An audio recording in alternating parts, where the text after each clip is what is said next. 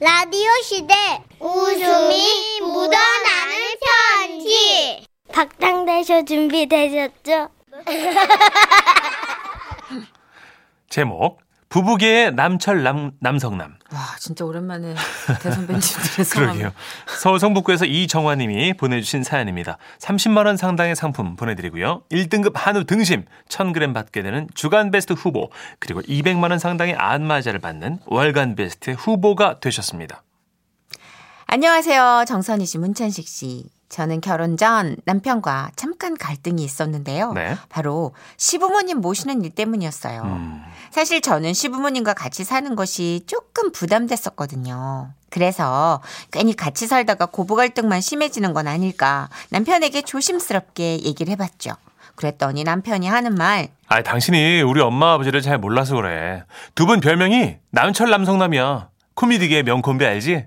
그 두 분이 만담하듯이 얘기하는 거 들어보면 당신 아마 평생 같이 살고 싶다고 할걸? 딱 한 달만 살아봐. 그래도 안 되겠다 싶으면 그때 독립하자. 내가 못 믿겠으면 그 각서 써줄게. 그래서 호언장담하는 남편의 말에 마음 단단히 먹고 시부모님과 함께 살게 됐는데요. 신혼여행을 다녀온 후 첫날이었습니다. 너무 피곤해서인지 그만 8시가 넘어서 일어났지 뭐예요. 저는 너무 놀라서 주방으로 달려갔는데요. 주방에서 제 평생 처음 보는 장면이 연출되고 있었습니다. 아이고 미녀 일순 씨. 아이고 미남 용주 씨 아, 아침부터 주방에 웬일이세요? 아유 나는 용주 씨가 뭘 먹고 이렇게 잘 생겨졌나 구경하러 왔지 아이고 농담도 잘하셔. 아유 그런데 미녀 일순 씨, 그 일순 씨 옆에 내가 좋아하는 개가 있네요. 아니 무슨 게요? 김치찌개? 아이고, 아이고, 농담도 농담도 잘하셔. 잘하셔. 우와. 이야, 짱이다. 이렇게 농담을 주고받으며 아버님도 앞치마를 두르시고 함께 요리하는 모습을 보니 그렇게 아름답게 보일 수가 없었습니다. 오. 그런데 그것도 잠시 어, 농담으로 이어가던 만담이 어느새 싸움으로 번지고 있었어요. 아이고, 미녀 일순 씨, 일순 씨. 일순 씨시니까 이 김치찌개 일순위로 드시겠구만. 아이고 농담도 농담도 잘하셔. 이제 이 김치에 두부만 넣으면 되니까 두부는 용주 씨가 넣으시그랴. 아, 아이고, 농담도 잘하셔. 농담 아니야. 에? 아니 팔팔 끓으면 두부 넣고 마무리는 당신이 하라고. 아이, 무슨 말씀이세요, 사모님? 지금까지 김치찌개 다 끓인 게 난데, 이거 저 밥도 내가 했는데, 두부는 당신이 좀 넣어줘야지. 아 원래 당신이 오늘 아침 하기로 한 거잖아. 난 어제 애들 온다고 상다리가 휘어지게 차렸는데 상따라고 휘긴 뭐 저거 반찬 가짓수만 많으면 뭐해 먹을 게 하나도 없더만 뭐야? 먹을 게 없어? 없지 없으니까 내가 쫄쫄 굶었지 왜 일이 이렇게 번지자서는 가만히 있을 수만은 없었어요. 아 저 아버님 어머님 두부 제가 넣을게요. 손대지 마라 이것은 너의 시어머니와 나의 문제야 음 맞아. 이건 우리 두 사람의 자존심 싸움이다. 그럼 그럼 오늘 두부를 누가 넣는지 한번 보자고 당신이 넣겠지 결국. 결국 그날 김치찌개에는 두부가 빠져서 나왔어요. oh my god 아무도 안 넣으신 거죠. 노심초사 안절부절 못하고 아침 식탁에 앉아있는 저와는 달리 남편은 뭐 늘 있는 일이라는 듯 편하게 얘기를 하더라고요. 그 아버지 두 분 연애 시절 얘기 좀 해주세요 정화가 궁금할 거예요 네, 두 분 어떠셨어요? 어, 어머님 굉장히 미인이셨죠? 아 그저 그때 얘기를 하면 또 내가 입가에 웃음이 안 번질 수가 없지 아버님은 생각만 해도 좋으신지 입꼬리를 살짝 올리며 말씀하셨어요. 네 어머니를 처음 만났을 때 나는 많이 놀랐었다. 안녕하세요. 처음 뵙겠습니다. 야, 네 어머니가 다방에 탁 들어왔는데 진짜 별로였어. 하지만 평소 내 철학이 무엇이냐? 이 사람을 외모로만 평가하지 말자였거든. 그래서 일단 얘기를 나눴지. 동물원에서 가장 비싼 동물이 뭔지 아세요? 백조. 백조 원이나 되니까.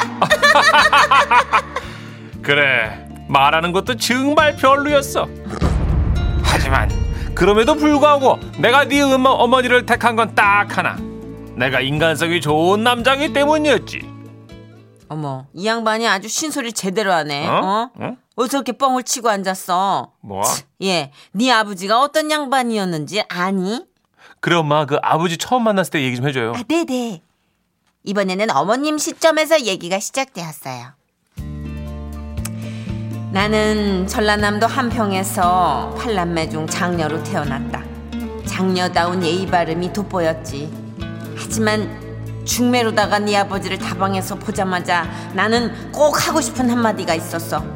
그건 바로 꺼져. 그치만 입 밖으로 꺼내진 못했어. 왜냐면 네 아버님이 어마어마한 얘기를 시작했거든. 저희 아버지께서는 그 어렸을 때부터 물, 물질을 하셨습니다. 예, 지금은 거동을 잘 하시는 못하지만 그 물에만 들어가시면 아직까지 따라올 자가 없으세요. 예, 그 오죽하면 사람들이 저희 아버지한테 물개다 뭐 이랬겠습니까? 예, 그리고 저는 또 그 옆에서 고래 등을 타고 고등어를 잡곤 했습니다. 어마어마해. 그지? 물론 나는 그 말이 진짜라고는 생각 안 했어. 그치만 남자라면 그 정도 배포가 아주 필요하다고 나는 생각했지. 그 후 지렁이를 잡고선 여보, 이 구렁이를 좀 봐봐. 피라미를 잡았을 땐 이 맥이 좀 보라고. 아 맞다 그리고 진흙 밟았을 땐 마당에 유전이 나는 것 같아. 이랬던 양반이라 후회 막심이었지만 말이다. 야, 그러고 보니 그런데요 알고 보니 아버님한테 속은 사람은 어머님뿐만은 아니었던 것 같아요. 아 글쎄 남편이 초등학생일 때 아버님이 남편을 무릎에 앉혀놓고 항상 이런 말씀을 하셨대요. 아빠가 너만 할 땐 말이다. 집에서 백두산 호랑이를 키웠단다. 아빠가 매일 밥을 주곤 했지. 그리고 전쟁 때는 말이야, 이 날아가는 독수리를 맨손으로 잡아가지고 마을 사람들을 살린 적도 있어요. 아버님이 이렇게 워낙 달변가다 보니 어린 남편은 그걸 다 믿었고 학교 시험에 먹이사슬 문제가 나왔는데요. 먹이사슬의 최종 소비자를 적으시오. 아빠? 어머님 얘기를 들어보니 아버님은 술 먹다 돌뿌리에 걸려 생긴 상처를 원자폭탄 피하다가 생긴 상처라고 말씀하시고 수영은 전혀 못하시면서 어린 시절 잠수하다가 바닷속에서 가라앉은 보물선을 봤다고 하시고 그리고 누가 봐도 영화배우 얼굴이 아닌데 20대 때 명동에만 나가면 캐스팅 감독들이 우르르 달라붙었다고 하십니다. 근데 남편이 그러더라고요. 근데 자기야 나는 그런 아버지가 좋았어. 그 재밌는 얘기들 덕분에 내 주위에 친구들이 늘 많았거든. 오늘도 주방에서 개다리 춤을 추시며 아이고 미녀 일순 씨 아이고 미남 영주 씨 만나서 반갑구만 반가워요. 이렇게 농담으로 하루를 시작하시는 어머님 아버님 이제는 그런 두 분의 모습을 보지 않으면 왠지 하루가 너무도 심심할 것 같습니다. 아버님 어머님 지금처럼 많이 웃으시면서 오래오래 사세요. 와와와와와와와.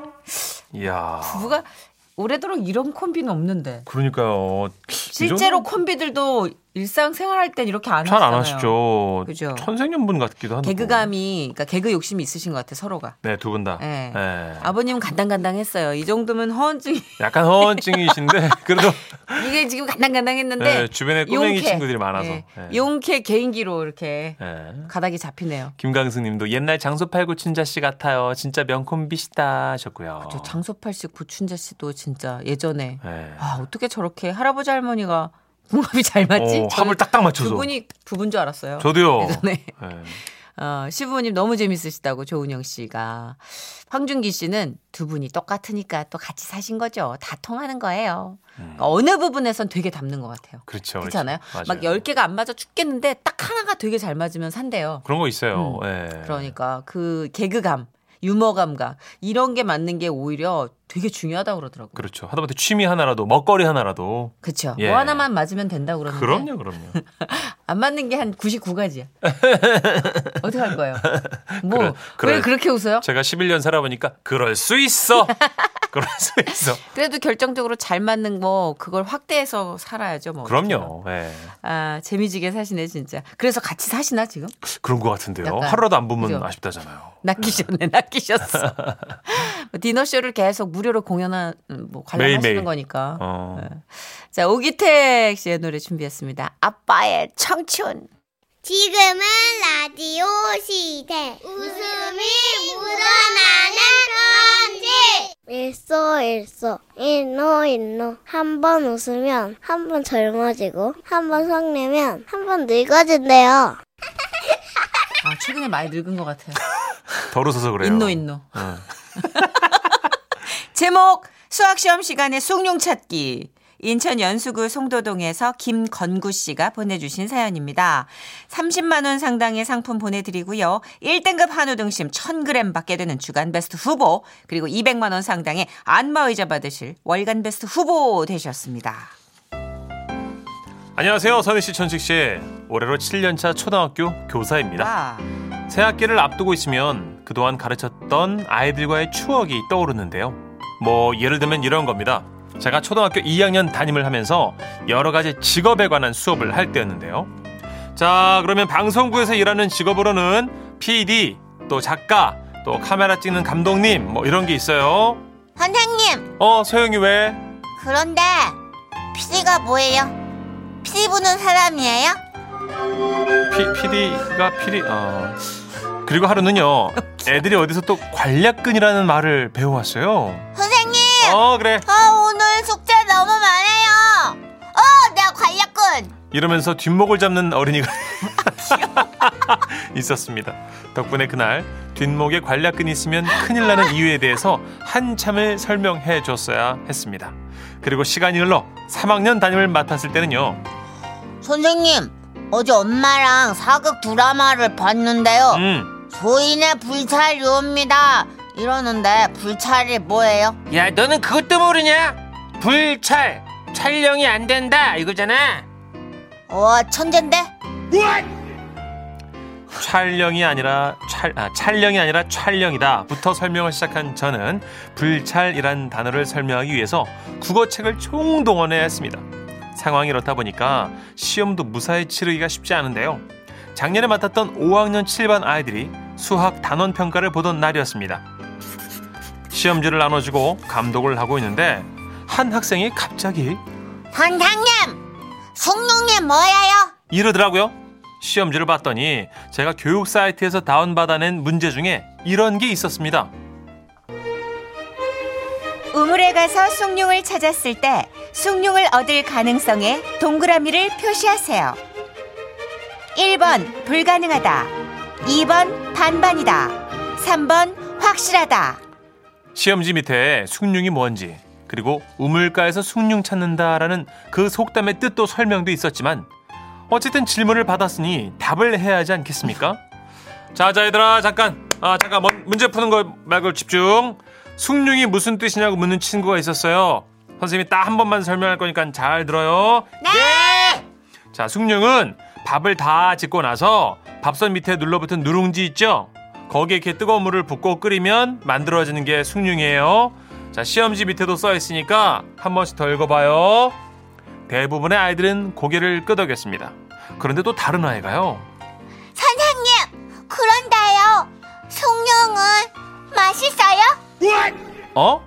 어, 어, 선생님은 별로 안 좋아하는데, 그래서 진짜 안 먹거든? 그런데 맛이 없는데 왜 우물가에서 숭늉을 찾아요? 아이고 시험 치긴 글렀구나 싶었습니다. 어 그게 있잖아 그 어, 맛있는 사람도 있어요. 선생님의 개인 취향일 뿐이야 안 좋아하는 건. 자 이제 계속 시험 볼까요? 그런데 왜 하필 우물가에서 숭늉을 찾죠? 어 아, 너희가 그 숭늉이라는 단어가 익숙하지가 않아서 그러는 건데 그러면 선생님이 다른 걸 예로 들어볼게요. 자 가만히 있어보자. 음 그러면 아 짬뽕 우물가에 가서 짬뽕을 찾을 가능성 있어 없어 없지? 아, 아. 그런 거구나. 어 좋았어 예시가 아주 적절했어. 이제 질문 안 하겠지? 선생님 그런데요.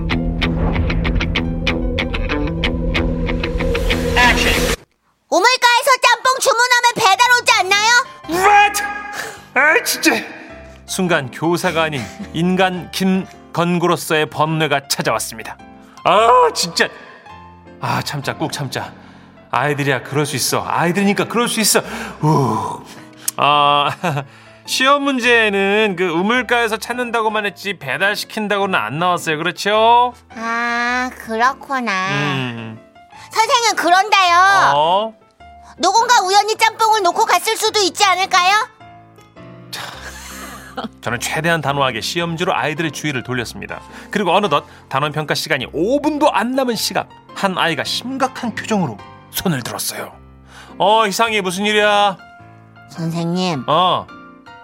숭늉이 뭐예요? 야, 이 진짜, 야, 야, 맞다, 그, 야, 야, 그렇게 열변을 토해가며 설명을 했건만 아이들은 폭소했고 저는 뒷목을 잡으며 관략근으로부터 한숨을 내쉬었습니다. 뒤에서 아이들이 외치더군요. 아, 멍청아! 그것도 몰라! 숭늉은 짬뽕이잖아! 멍충, 멍충이! 야 너 때문에 선생님 지금 관략근 잡았잖아 웃겨 그날 우리 반 아이들은 수학 시험 시간에 숭늉을 찾다가 웃음보가 터지고 말았습니다. 종업식까지 마치고 이제 6학년이 되는 나의 5학년 7반 제자들아. 선생님이 잘못했다. 앞으로는 시험 문제에 어려운 낱말은 무조건 뺄게. 어쨌든 사랑한다. 아이고 이런 고충이 있으시군요. 그렇구나. 예. 김라영님이 아이고야 선생님 살이 저절로 빠지실 듯. 어려울 것 같아. 네. 어려울 것 같아 진짜. 양금숙님도 선생님은 어. 렵죠 하하하 하셨고요. 어, 어, 특히 전 다혈질이라 예. 어 진짜 못 참을 것 근데 이 김 선생님은 참으셨어요. 이럴 것 같아. 어. 왜냐면 애들은 하나가 재밌으면 그걸로 계속 논단 말이에요. 맞아요. 저도 요즘 아들하고 윷놀이 하는데 네. 제가 딱 도가 나길래 혼잣말로 아유 도 나오고 앉았네. 그랬더니 네. 우리 아들이 저 나오는 거 보고 아유 아빠 이번엔 개 나오고 앉았네? 이러더라. 우리 아들 나, 아, 그 혼잣말 할 때는 하는 거라고 그렇게 얘기를 했는데 아홉 살짜 나한테 아유 우리 아빠 개 나오고 앉았네. 위로랍식으로 하는 거. 아, 나 어이가 없어가지고 진짜. 그게 똑같이 배운다니까. 그러니까 혼낼 수도 없고. 아, 그러니까 애들 입장에서 혼잣말을 배우는 게 더 재밌나 봐. 네. 어, 이게 정말 이 말은 꼭 알아야 돼. 이러면 이미 재미가 없어. 맞아 맞아. 근데 어른들이 막 그냥 흘리듯이 하는 말이 너무 재밌는 거야. 어 그거를 딱 예, 그럼 훔쳐. 이거 하나 걸리면요 밤새 그걸로 뺑뺑 돌아요. 맞아요. 햄스터 모양 계속 쳇바퀴 돌고 쳇바퀴 돌고 우리 네. 형 아마 선생님 그날 혈압 조금 올라가셨을 거예요. 체크해 보면 많이 올라갔을 거예요. 그치 그죠. 고혈압 진단 나왔을 수도 있어. 자 1974님 우리 아들은 요즘 그 적혈구 백혈구에 꽂혀서 어. 채소 안 먹으면 적혈구 백혈구가 아프다고 노래를 해요. 그런데도 채소를 안 먹습니다. 적혈구, 백혈구가 아프지 내가 아프진 않아요. 아니 그게 다 네 거라고. 아, 나 모르는 애들이에요. 적혈구, 백혈구 본 적도 없다고요. 그러면서 채소 안 먹어. 아이고 귀엽다 귀여워. 선생님들 존경해요. 진짜 존경합니다 선생님. 아. 자 노래 한 곡 들을까요? 진검다리의 노래입니다. 뭉게구름